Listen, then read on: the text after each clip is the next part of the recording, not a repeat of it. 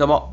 マサです。現在、ドイツ在住6年目になります。この番組は僕は海外生活からの経験をもとに失敗談、苦労話や文化の違いなどをお届けし、海外に興味を持っていただけたり、日本との違いを知ってもらえたらなという番組になります。そして、有料放送、エキサイトルームというのをやってるんですが、海外をキーワードにですね、熱く、深く、そして時には声を荒げております。ご興味ある方は概要欄にリンクを貼っ付けておりますので、そこからご参加してみてください。あと、Spotify で聞かれている方もですね、ご登録可能ですので、ご確認してみてください。ということで、今日のテーマはですね、ドイツ料理というテーマで話していこうと思います。今までですね、ドイツ料理に対してほとんど話してきてなかったと思うんですけども、僕自身はあまりドイツ料理というのは他の国々の料理と比べてですねうーんそうでもないかなというところがありましてですねあまりこうフォーカスをしてなかった部分があったんですけども実際にドイツに住んでじゃあ何をですね食べていってるのかと言われるとですね基本的には和食なんですよね。近くにですねアジアンショップがあってそこで納豆とかあと豆腐とかそういったものが買えるのでそこで野菜とかそういう系ですね。というのはわりかし手に入りやすい環境にあるんですよ。なので僕にとってアジアンショップが近いというところは非常にいい環境ということでそもそも洋食だけだとどうしても食からストレスが来てしまうものですから僕の場合はですね和食がどうしても必要になってくるんですね長い生活をする上でですねドイツ6年目になりますけどもこの6年間ですねやっぱりずっと洋食かと言われるともう全然そうじゃなくて反対に和食がないとこんだけ長く住んでられなかったというのは実際にありますね。それほど精神的に食から来るというものは海外に長く住むにあたってあると思うので僕の場合は顕著にそれが出るタイプなんですね。だからドイツ料理というのは日々僕は食べてると本当にどこかでもう精神の限界が来るんじゃないかなというふうに思っておりましてですね。どうしても和食を取り入れないと長くドイツには攻めないというのがありましてですね。なので、ドイツ料理はたまにドイツにいながらですね、食べるという感じなんですけども。じゃあそもそもですね、ドイツ料理って何があるのかいっていうところなんですけども、皆さん基本的にはソーセージとかそういうものって知ってますよね？ドイツのソーセージは有名で、あとポテトとかもすごく有名ですね。ジャーマンポテトと言われるものですね。あとシュニッツェルという豚を揚げたやつがあるんですが、うーんどういうふうに言いますかね、カツ丼みたいな、そのカツをのような感じなのがあるんですよ。豚を揚げ、衣をつけて揚げたやつがあるんですけども、カツより、カツ丼のあのカツよりか、ちょっと薄い感じなんですけども、それとよく似たものがありましてですね、それと、あとは何ですかね、ホットドッグとかも結構有名ですよね。それこそソーセージが有名なので、それ系はものすごく美味しいですね。あと、そうですね、なんかこう、赤いキャベツみたいなのがあるんですよ。あれも、こっちでは有名なんですけども、僕はあまり食べないですね。赤いキャベツになんかこう酢をかけたような感じの結構伝統的な食べ物があるんですけども僕はさほど好きな方ではないかなということでですねあまり食べないんですけどあとはですね食べ物ではなく飲み物はビールがすごく美味しいのでそういった食べ物というのはビールに合った食べ物なかなというふうに思いますね。ドイツビールは本当有名で皆さん多くの方が知ってられるんじゃないかなっていうふうに思うんですけども僕もすごくドイツのビールが大好きでよく飲んでますね。日本のビールと比べてそうですね。僕的には両方本当好きなんですけどもうん個人的にはドイツで日本ビールを飲めなくてもいいという感じの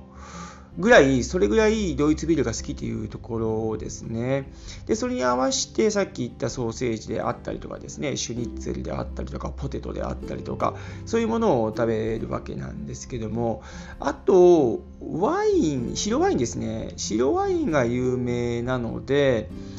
フィッシュがじゃあ美味しいかと言われると、うーん、ちょっとハテナが浮かぶかなっていうぐらいなんですけども、あと肉料理はまあ美味しいですね。チキンであったり、豚肉、ステーキですか。その辺は、うー美味しいのは美味しいですけども、赤ワインはドイツはそうでもないかなというふうに個人的には思ってるんですけども、ただビールがさっき言った通りうまいので、肉系はビールも合うと思うんですね。なので僕的にはドイツでは肉系を食べるんであればビールを飲むっていう感じにしておりますね。あと、そうですね、白ワインで合わすものと言ってもですね、そういう場合はイタリアンに行くとかですかね。ドイツ料理であんまりこうワイン飲むようなことってないかな。ビールとか、やっぱりそっちの方になっちゃいますね。うん、で国々がヨーロッパって近いもんですから隣にイタリアがあったりとかそれこそ美食の国フランスとかスペインがあったりとかするわけなんですけどもそのラテン系と言われる本当に食の方向ですよね。そういう国々に行くと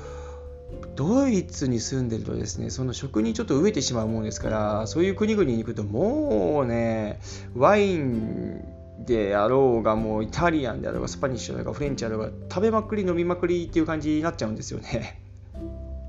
それぐらいドイツの料理というのはあまりですねこう毎日食べれるようなものでもないかなというふうに思うし長く食べれるようなものでもないかなというふうに僕的には思いますね。ただ他の国々行ってもそうだと思いますね。イタリアに行こうがフランスに行こうがスペインに行こうがやっぱり和食がないと僕はダメなタイプだと思いますね。実際に長く住んだことはないですけども、長く旅行とかですね、2週間とかちょっと行っちゃう時もあるんですけども、そういった時に、やっぱり和食が最後の方は食べたくなっちゃうんですよね。それがもう答えだなっていうふうに僕の中には思っていて、1週間とかね、そういうところでは、あまりこう和食っていうとこにはいかないんですけどもより現地の美味しいものをですね3食食べればいいかなっていうふうに思いますしそれこそ最初の1日目2日目3日目ぐらいまでですかね積極的に3食その現地のものを食べたいなっていうふうに思うわけであってあとは落ち着くとこはもう和食だと思うんですよね。ただドイツの料理と比べてですね他の国々の美味しい国々ですね。フランスイタリアドイツとかですね。そういう国々はある程度長くドイツの料理よりが長く食べれるような環境かなと。でそれぐらいの僕的には、うん、美味しいものかなというふうに思いますね。ただドイツ料理に関してはそうですね。もうすぐ和食に移ってしまうような感じになってしまうかなと。いうふうに思いますね。うんこれは他の国々にね住んでる方々もそうかもしれないですけどもどこかで和食というものはねどうしても食べたくなるようなもんだと思うんですよね。これはヨーロッパだけではなくてアメリカとか北米南米とかに住まれてる方々とかあとアジア圏ですね東南アジアしっかりですねあと中東とかもそうですけどもおそらく和食がものすごく恋しくなると思うんですよね。でちなみに日本で生まれ育った僕とか他の方々というのは和食というのは毎日食べれるものですよね。それは生まれ育った環境というのがすごくあると思うんですけども和食だけはずっと食べていて飽きないなっていうふうに思いますね。うん。これは日本へ一時帰国してもですね1週間であろうが2週間であろうがずっと和食を食べ続けられるのでバリエーションもすごくありますしね。うん。なのでまあたまにイタリアンとかスパニッシュとかフレンチとかっていうのは日本へもしずっと長く住むんであれば食べたくなるのかなっていうふうには思うんですけど基本的にはもう和食で毎日過ごせるような、うん、あの環境が日本はすごくいいなというふうに思うしやっぱり僕は日本人だなと